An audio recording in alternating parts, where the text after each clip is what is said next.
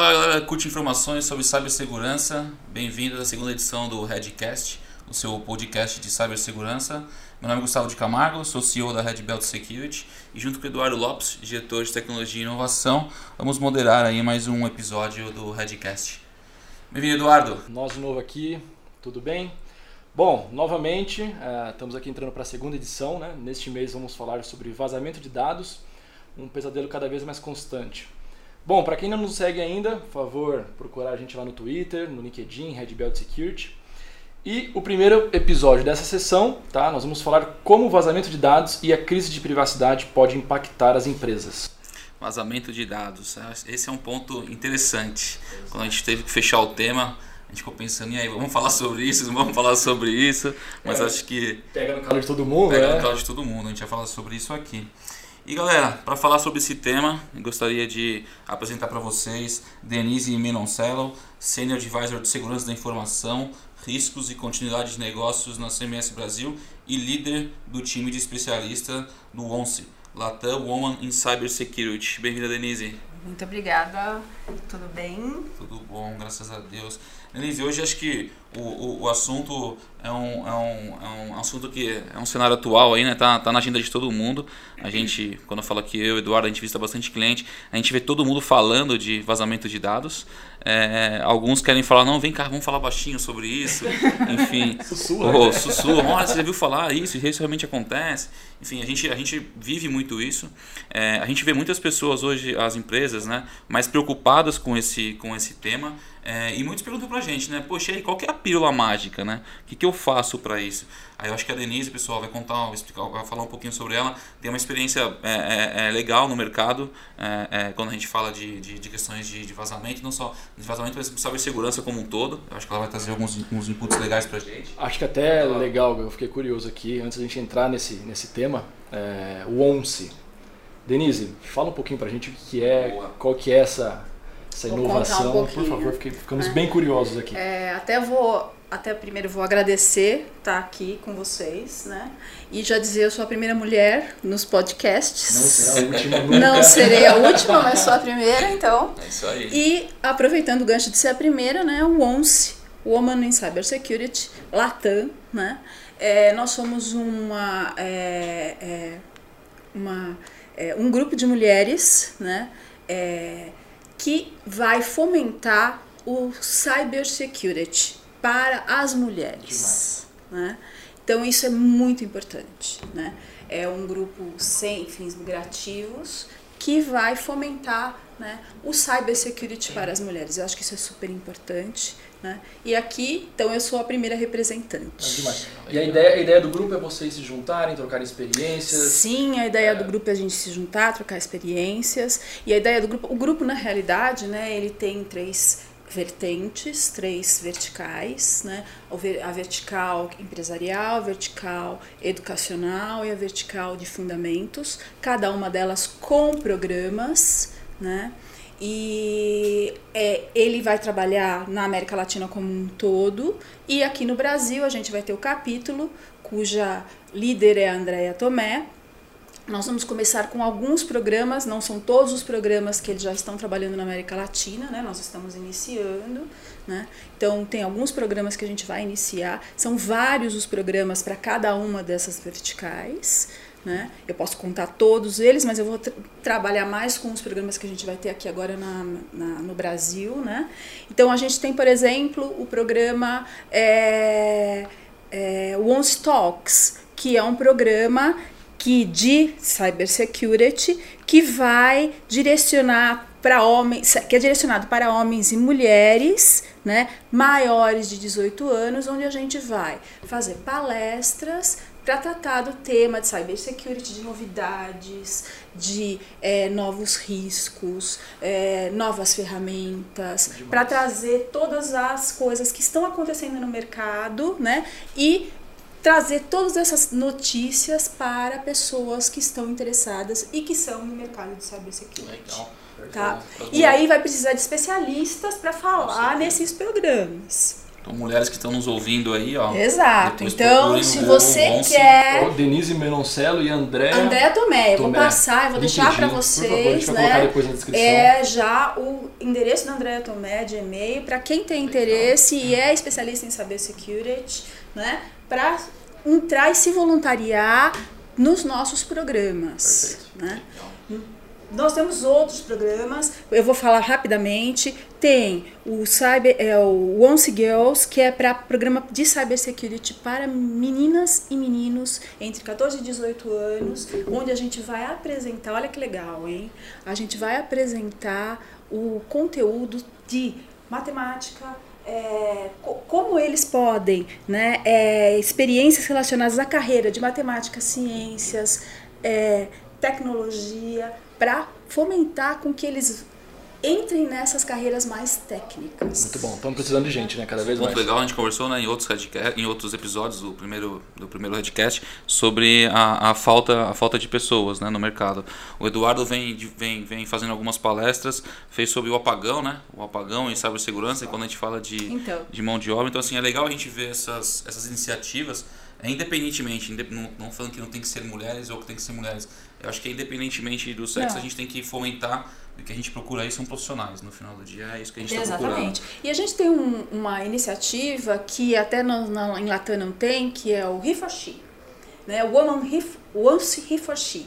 Que é o seguinte, que na América Latina não existe, que é quem é, os, os garotos, na realidade, né, os, os especialistas homens que querem contribuir para o programa ONCE, eles podem também participar, né, sendo palestrantes, sendo especialistas. Muito bom, legal. Bom. Tá? Então também Acho se quiser, pode se cadastrar. Fica a e... dica aí para quem está nos ouvindo. Exato, vamos colocar lá depois na descrição. Show de bola. Denise, contando um pouquinho da, da, da, sua experiência, né? Esse ponto que a gente está trazendo aqui, a questão do vazamento de dados. É, que você pode ajudar, né? O pessoal que está ouvindo a gente. A gente ouve muito, ah, Gustavo, de novo que eu comentei, né? Qual que é a pílula mágica? A gente sabe que não existe a pílula mágica, mas na, na, na visão da Denise, que tem aí é, é, mais de 20 anos, né? Que a gente estava conversando aqui Isso. antes, de experiência no mercado de cibersegurança.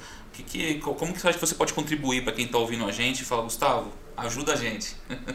então, na realidade, né, o vazamento de informação, ele é uma combinação de coisas, né? Eu acho que assim, as empresas hoje, né, elas é, têm diversos, diversas maneiras de é, se proteger e ao mesmo tempo diversas maneiras de deixar com que as, as, as informações elas vazem. Por quê? Porque são várias vertentes que elas acabam deixando de olhar.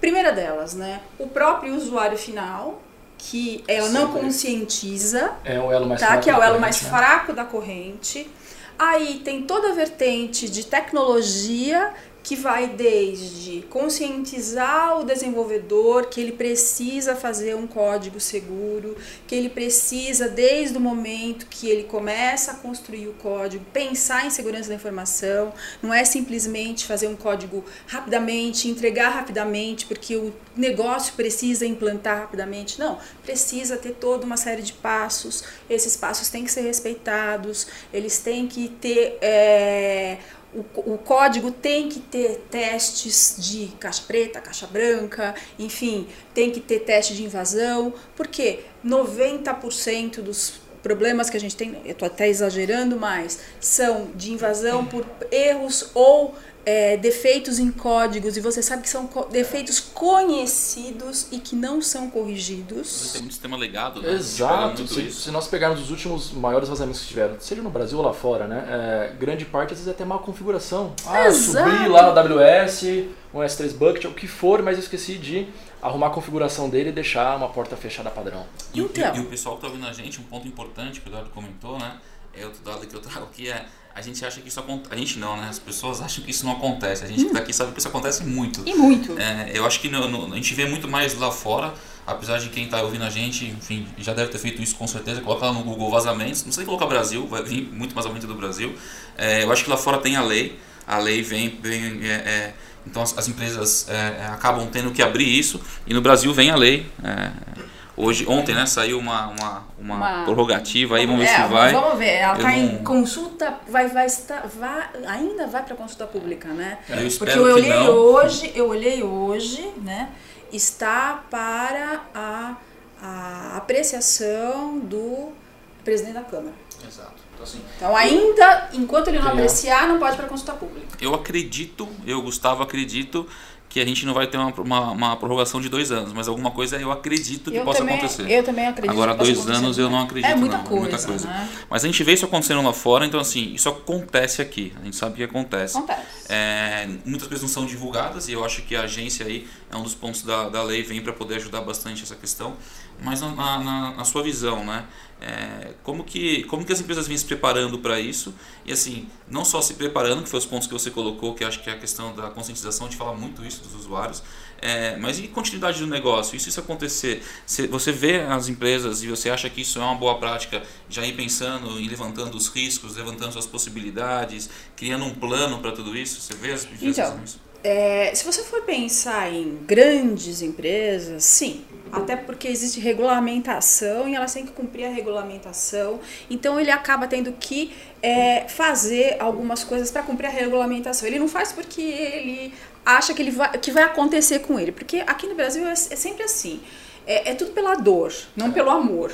Né? Infelizmente é assim. E pela dor sai mais caro. Pela dor sai mais aí. caro, como sempre. Né? E segurança da informação ela vai ser muito mais barata se ela for feita no início do processo. Porque a dor é né? sempre para ontem. A né? dor é sempre pra... Não, já aconteceu. Aí já, já, já pode chorar que a sua mãe já, já foi. Né? Mas o que acontece? Então aqui é assim. Grandes empresas elas fazem porque existe regulamentação. Então, por exemplo, se você é um grande banco, o Banco Central né, tem lá suas leis e você vai ter que cumprir as leis do Banco Central. Né? Como, por exemplo, a 4658, que está aí e tem um monte de coisa de cybersecurity. Tá? Agora, se você é uma empresa média, né, normalmente você não tem regula- regulamentação. Então, não vai acontecer comigo. Esse é a- o pensamento do, do- geralmente da, da, da, da diretoria. Por que, que eu vou investir num negócio que não vai acontecer comigo? Exato. E, e pode estar acontecendo, ele não sabe. Pode. E é o pode, porque geralmente vazamento, da- vazamento de dados se demora para identificar o que está acontecendo. Muito, muito. Né? Demora uns dois saber. anos, três anos. Tem empresas aí que ficaram cinco anos tendo vazamento de informação e nem sabiam que estavam tendo.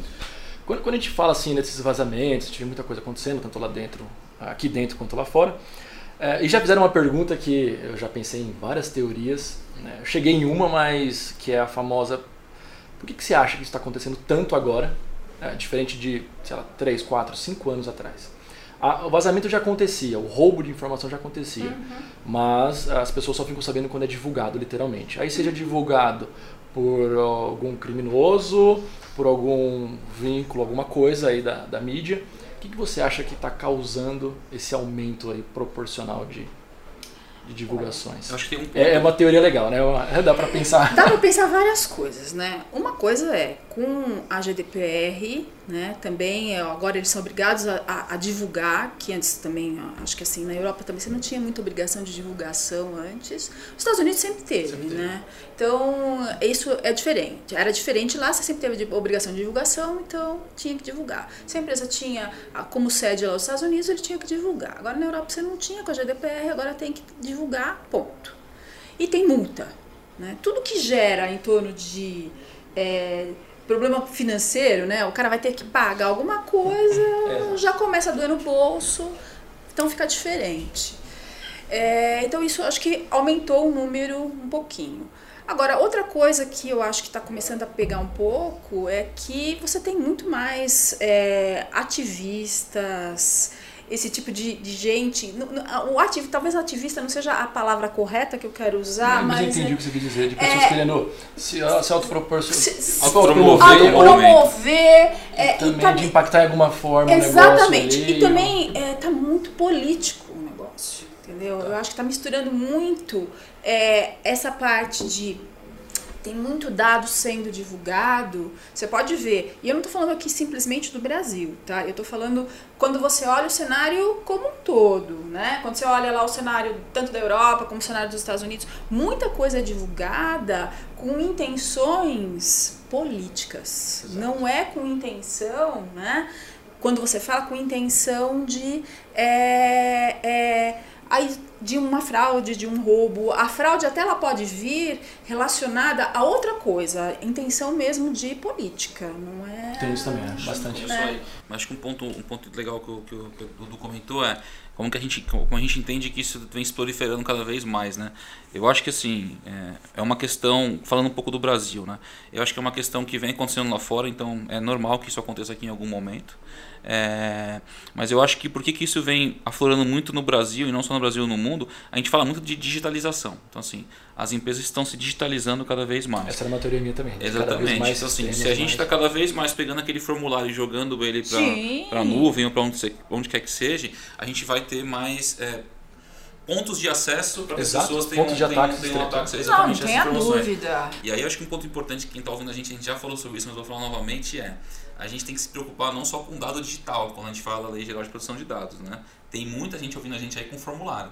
E assim, tem. quando esse formulário for ser digitalizado, aí é a minha teoria de onde vai aumentar cada vez mais os ataques. Você pega... A digitalização é um pilar... Pilar gigante. E acho que um ponto que a gente fala bastante, o Dudu fala bastante isso é falando em digitalização, o pilar segurança, se ele não está no meio da digitalização, ele está do lado, assim, ó, um cresce junto com o outro. Se, se você for pensar, hoje tudo é digital. Exato. Tudo é digital. A gente acorda, o telefone toca, chama tudo o táxi, é digital. pede então, a comida. Assim, tudo, tudo. Todos os seus dados estão circulando em um monte de lugar.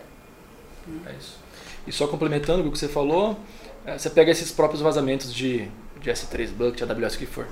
você falou, você pega esses próprios vazamentos de, de S3 Bucket, AWS, o que for. Você fala, pô, tá tudo digitalizado, tá tudo em sistemas, estão tudo né, em, em, clouds. Coisa mais nerd, você fala assim, ah, se alguém acessar um, binary edge, um xodão, o que for, existem carries, como se fosse uma busca no Google, só para você encontrar esses caras que estão desprotegidos.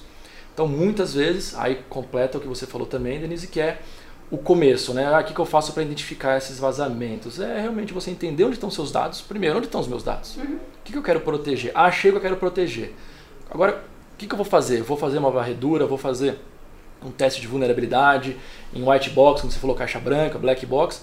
É o básico, né? É o é. básico para a gente localizar e falar, legal, de fora para dentro eu já sei que eu estou um pouco mais seguro, né? E a gente começar é. realmente a mapear isso e E se você for pensar, né, você tem dados em todos os lugares e além de tudo, você quando você está numa rede social é, mas acontece. Você está pondo seus dados lá. Exato. Eu acho que um, um ponto importante que é a descoberta do dado, é um dos pontos que a gente fala lá né, da, da jornada da, da, da, da, da segurança né, em LGPD, é, eu acho que um ponto importante é a descoberta, não só a descoberta, mas entender, depois que eu descubro lá que é, o Eduardo trafega esses dados, eu tenho acesso a esses dados, para que você precisa disso, né? Entender para que você precisa da informação. Uhum. Acho que esse é um ponto importante. Porque eu acho que tem muita empresa aí que tem muito dado que nem precisava. Não precisa. Hoje eu estava ouvindo é, é, na rádio é, um exemplo, um exemplo bem, bem besta, tá? Mas que todas as empresas que estão ouvindo a gente, todo mundo passa por isso. Contratação, RH é, enfim, depois a gente, a gente pode até puxar um tema sobre isso, é, mas tem empresas já, enfim, algumas na verdade, é, é, não pede mais que o, que o candidato envie o seu, o, seu, o seu currículo com os dados pessoais. Porque assim, você imagina, tem empresas aí que recebem mil, dois mil, cinco mil, dez currículos por dia. Ele armazena aquilo numa base de dados, ele está armazenando dado pessoal de um dado monte pessoal. de gente que ele não precisa para quê? Então assim, é um, é um, eu vi isso, achei engraçado, depois procurei, tem, um, tem uma matéria legal sobre isso daí. É, mas a gente fala muito dessa questão né, de, de, de, vazamento. Acho que um ponto importante é é um desafio para as empresas também. Sim. Acho que é, não para a empresa que eu não digo como um todo, porque a gente falou aqui, né, o crescimento da digitalização, enfim, é, é, é alarmante. Os dados só crescem hoje em dia. É, 5, 6 anos aí, quando a gente começou a falar de nuvem, poxa, tem empresa que nem imaginava ter esse tanto de informação em hoje tem, porque hoje é fácil ter. Você vai lá, compra uma solução, você tem um tera de, de dados de na dados. nuvem. Cara, Todo mundo salva tudo na nuvem. Você vai lá, você tem a pasta, que é a cópia da pasta, que é o backup da pasta tal, e assim vai, porque espaço não é mais o problema. Agora o problema é a informação que está lá dentro. Então acho que são, são, são pontos importantíssimos. Eu acho que a Denise ajudou bastante aí falando dessa questão é, é, de, de, de, qualificar o usuário, né? que é, enfim, é, é treinar, capacitar cada vez mais. E quando a gente fala de, de, de, crise mesmo, né? Quando a gente dá a questão do vazamento, que acho que é um ponto importante, não sei se você consegue ajudar a gente nessa questão, que é a continuidade, né? Acho que as pessoas, quem está ouvindo a gente aqui, se preocupa assim, ah, vazou. Ai, putz, a gente vai lá, faz um trabalho, ah não, não tem um budget para isso e tudo mais, passa-se X tempo, vaza. É onde eu comentei agora há pouco que é mais caro, né? E não é porque é mais caro porque a gente quer cobrar mais caro pelo momento. Cobra mais caro porque é aquilo, ele liga no meio-dia e fala, cara, o cara consegue estar aqui a uma é, fora é... o impacto à imagem, fora o impacto não, à reputação. Exatamente. Não, não. Porque aí o, o, o, o, contador começa, né? Tipo assim, poxa, vazou dado, estão falando da minha empresa, é, os, é o top no Twitter. Perda assim, de confiança. Não, não, Exatamente. A partir do momento que você teve a, a, o dado vazado, né? Sua imagem e sua reputação já estão feridas, né?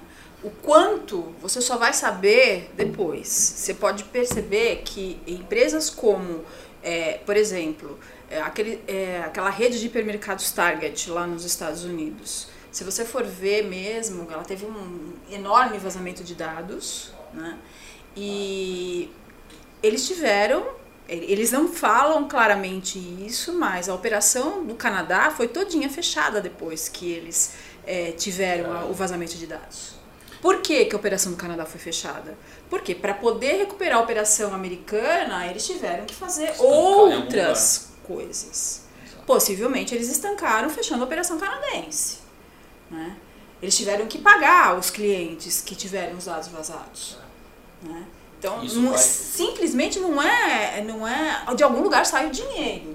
certo? A gente tem um, dos maiores vazamentos aí da Índia, né? Que você comentou da Target. Tem o da Índia, cara, aquele é um, é um negócio. É gigantesco. Um ponto, não sei quantos é bilhões. gigantesco enfim. da Índia. É, enfim, a gente, a gente, isso vem acontecendo bastante, né? Eu acho que fica o desafio para as empresas. Eu acho que. E aí você vai falar o quê? Qual, qual é o plano de contingência que você vai fazer para isso? Esse era o ponto. Esse era o ponto. O que, que você. O ponto, assim, Uma de A, C, de A, D, assim, se pudesse linkar alguns pontos. Então, você vai fazer o quê? Você vai ter que ter. Bom, primeiro de tudo, né? Não adianta você falar, eu tenho que ter um plano. De, você tem que ter. Primeiro, você vai ter que ter já pensado isso antes. Não é na hora. Na hora vai ser o caos, né? Então, a a nossa, a, a nossa recomendação é tem que ter plano de resposta a incidente pronto. E o que, é plano de resposta a incidente? É você pensar cenários de aí, vazamento de informação e outros tipos de risco que você possa ter, né? Relacionados. De, de comitê de crise. De comitê de crise, vai criar o comitê de crise. O comitê de crise, ele não é só como as pessoas de TI ou as pessoas de segurança da informação, você vai envolver outras pessoas. Por exemplo. A gente vai falar mais à frente né, de comitê de crise. Comitê de crise, ele tem que ter a assessoria de imprensa. Ele tem, a assessoria de imprensa ela tem que estar preparada para saber o que ela vai falar quando houver um vazamento de informação. Ela não pode chegar lá na hora e ser pega de surpresa. Ela tem que ser treinada para saber o que ela vai falar. O pessoal de segurança tem que saber o que ele vai passar de informação, o que pode ser passado, o que não pode ser passado. O seu CEO, o seu presidente, ele tem que saber o que ele vai poder falar, o que ele não vai poder falar. Porque isso tudo pode fazer, se você é uma, pessoa, uma empresa que está listada na bolsa, isso pode fazer com que você perca, as suas ações percam valor imediatamente, dependendo do que você for falar, do que o cara da assessoria de imprensa for falar. Esse, esse é um ponto importante que você comentou aqui. Entendeu? A gente teve numa, numa, numa edição, primeira edição, conversa com o Pedro, Pedro Conrad, fundador do Neon, e ele comentou, né? Ele falou, cara, né, não é que eu goste de estar na, que eu gosto de ter reuniões e, e, gastar, não perder, né? Gastar o tempo ali em cima de, de, de, falar o que pode clicar, onde não pode clicar, e deu alguns, alguns exemplos. Ele gostaria de estar na reunião de, putz, vamos aumentar o meu share, vamos vender mais, uhum. tudo mais. Mas o que ele falou, e acho que é um ponto importante que a gente fala muito é, agora aqui é o senhor ele está na, ele tá na, ele tá na mesa, ele quer ouvir porque ele sabe que diversos problemas ele consegue mitigar com um plano. É, e muitas vezes, dependendo do caso, é, que acho que vai acontecer muito no Brasil, é, o vazamento da informação pode ser que ele não consiga montar um plano depois para poder é, se reerguer aí, né? Não pode então acho que isso é um ponto importante. É, o pessoal pergunta muito: ah, quais são as pílulas? Acho que tem diversas. Eu acho que a gente tem que entender aí os dados. Eu acho é. que tem a questão da é. conscientização. Eu acho que tem, tem, tem, tem uma questão aí que não é só TI. É, não, não é só TI. A gente tem que envolver, tem que envolver muita gente dentro da empresa. Tem a questão tecnológica, né? Do, a gente fala bastante, tem muita tecnologia para poder ajudar tudo isso. É, mas a gente entende muito que a, o ponto não é só tecnologia. Não, né? o ponto não é só que é tecnologia. um ponto de o vista ponto, único. assim, é um misto de tecnologia com gestão. Né? E a gestão envolve RH, envolve até marketing para te ajudar a fazer campanhas, né? Envolve é, toda a parte jurídica, porque você tem que ter um jurídico te apoiando em algumas ações. E envolve, claro, conscientização, inclusive do, do seu, do, da, da sua alta administração. Exato, porque você mencionou, querendo ou não, a alta administração é o usuário final. É o usuário final. E geralmente o CEO, o diretor, eh, são os caras mais propensos a cair nesses ataques. E mais difíceis às vezes. É muito, assim, você fala assim, ah, mas como que eles caem? Caem. Eles caem, porque assim, eles estão tão, às vezes, pensando além, É. né, que quando chega algum e-mail, alguma coisa, Eles às vezes é pronto. automático, às vezes é alguma coisa É. que... E não, claro, não por competência ou algo do tipo, às vezes é muita falta de conscientização. De como os ataques estão, às vezes eles nem sabem que aquele tipo de ataque E você, eles têm uma agenda tão atribulada, tão, tão é, cheia, que você não tem, às vezes, é, você tem dificuldade de falar com ele, você tem, né, você não consegue fazer com que ele participe de determinados programas. Então, é, é difícil você conscientizar. conscientizar né? Bom, nós, nós, Mas acho que um ponto legal, que vocês colocaram, é, é difícil conscientizá-lo, mas a gente tem ouvido bastante é, diretores e, enfim, não só de tecnologia, mas eles estão preocupados com isso. Eu acho Então, que é, tá na pauta deles. sabe. É, entre eles, eles conversam bastante, a gente sabe, né? Diretores, presidentes de empresa aí. E você pode ter certeza, a gente conversa com muitos deles e essa é uma pauta que, que, que tá lá na agenda deles. ah, é, é, e eu acho isso interessante. Eu acho que a gente só vai ganhar força vindo de cima, né? Não Então, tenha dúvida. Tem que ser top-down. É Segurança da informação tem que ser top-down. É. Se não for top-down, Não, sim, pensando, vai, fazendo um mapa mental aí rapidinho, né, do que a gente conversou. É, primeiro falamos sobre, né, você mencionou sobre vazamentos, criticidade, depois você mencionou também sobre elo fraco. É, acho que o primeiro passo é a gente entender aonde estão nossas informações, correto? isso. Acho que isso é super importante. Mapear onde elas estão, quem está utilizando. E quando a gente fala aonde elas estão, é igual você comentou, Gu, ah, às vezes eu subo lá já um OneDrive e já tem lá um tera de informação. Então, da mesma forma que eu, usuário final, tive, será que minha equipe de marketing já não está utilizando algum sistema de terceiro que eu não tenho a menor ideia? O famoso Shadow IT. É, exatamente. Nós tínhamos comentado. A máquina embaixo da mesa. É, então, entendemos que temos que mapear as informações. Aí o segundo. Uma, e um ponto importante, você, cortar, o, o que você comentou do marketing, né? O marketing ele sempre quer cruzar um monte de informação, né? Porque tem que gerar oportunidade, enfim, tem que entender como atende melhor o cliente, customer experience e tudo mais. Então, assim, tem muita coisa aí no marketing. é, enfim, depois dei uma rugada aí, vocês vão entender que muita coisa às vezes é, aconteceu aí por. por não estou falando que é a experiência do time do marketing, não, muito pelo contrário. Eu acho que é uma experiência do, do contexto como um todo, que eu acho que a lei vem para ajudar muito isso, que é entender a importância do dado sensível. Eu tava, eu tava rindo de nervoso aqui porque eu já vi isso daí acontecer em vários lugares. É. Não, mas é aquele É sistema. Ah, aquele sistema é do marketing, mas quem autorizou subir? Não, ele tem o próprio budget dele, ele subiu, pô. Não só o marketing, né? Não Eu dei só exemplo do marketing aqui porque é meio emblemático, mas manda lá, Du. É. Então, aí a primeira é essa, mapear tudo isso, Shadow IT. Legal, descobrir onde elas estão, eu vou seguir com alguns passos para mapear se essas informações que estão lá estão seguras de alguma forma, né? Seja através de testes de vulnerabilidade, coisas do tipo. Aí o segundo passo que nós falamos é, é sempre o nosso usuário final, o elo mais fraco da corrente. E não, gente, não vejo isso de uma forma negativa, né? Muito pelo contrário. Como que a gente faz isso? Igual vocês dois comentaram, capacitação, conscientização. Conscientização. Eu acho que com isso a gente já reduz bastante né, a nossa ideia de possíveis vazamentos. Claro que estamos ainda vulneráveis a bastante coisa, mas já reduzimos. E acho que o terceiro passo é, muito que a Denise falou, que o Gustavo mencionou, de a gente se antecipar a possíveis crises. Isso. Montar uma- um comitê de crise, algo que nós vamos falar nos próximos episódios. Plano de resposta a incidente. Plano de resposta a incidente. E depois ter um plano de conti- continuidade de negócio, né? Que na realidade, para um vazamento de informação, vai depender muito do que você teve de base de dados vazado, Perfeito. Porque eu acho que essas três, essas três né? é, lacunas ou colunas, como quisermos falar, é, elas vão gerar vários né, micros, micros atividades que Exato. vão deslanchar para um caminho aí gigante de, de, De atividades. Acho que show de bola, acho que a gente conseguiu passar pelos, pelos pontos. Eu acho que quem está ouvindo a gente, eu espero que a gente tenha conseguido ajudar aí é, é, em, em- em colocar alguns pontos. Acho que o Du conseguiu exemplificar os pontos que a gente passou, de como que a gente pode é, é, estar preparado, né? não estar preparado, mas como que a gente pode se preparar aí para um vazamento.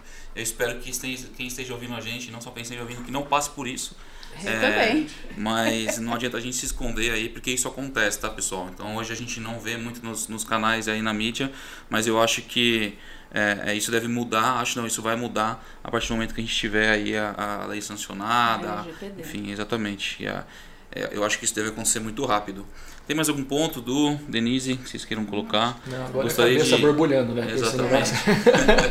Gostaria de agradecer a sua presença, Denise, mais eu uma vez. Eu agradeço a oportunidade e vamos deixar o contato da Andrea, da UONCE, voluntárias, por favor, especialistas em cybersecurity, queiram participar do nosso time. Também precisamos de especialistas em marketing, em estratégia, é, influenciadoras, mulheres, mulheres em cybersecurity. Gente, tem um negócio gigante aí na frente, oportunidades, paga bem, né? Paga, o mercado é está aquecido. é, então vamos ali. Sem fins lucrativos. Show de bola, pessoal. Agradeço então todos Seja vocês estão voluntária. Aí, seja voluntária, estão nos ouvindo. Mas estando no mercado, você concorda que novas. Não, né, na realidade é uma oportunidade excelente network, de networking, de exposição maravilhosa, uma oportunidade Perfeito. única. Perfeito. Quem... E de crescimento profissional. Exatamente. Ouçam aí, a gente também falando do podcast essa questão do apagão, comentei no começo, então assim, tem oportunidade. Muito. Então, olhem com carinho para isso. Eu agradeço a, a, a, vocês que estão nos ouvindo. A gente volta na semana que vem, tá? Com o episódio é, Segurança em Tempos de Vazamento de Dados Pessoais. É, vai ser bem interessante. A gente vai ter aqui a presença do José Mariano Araújo Filho, delegado titular da Delegacia de Cybercrimes da Polícia Civil de São Paulo. É, e Paulo Vidigal, sócio da Daniel IP. Vai ser bem interessante a gente trazer é, é, para a mesa é, exatamente Estou é, bem ansioso para essa conversa. Novamente agradeço. Pessoal, vamos para cima. Obrigado, gente. Vamos lá. Tchau, gente. Obrigada.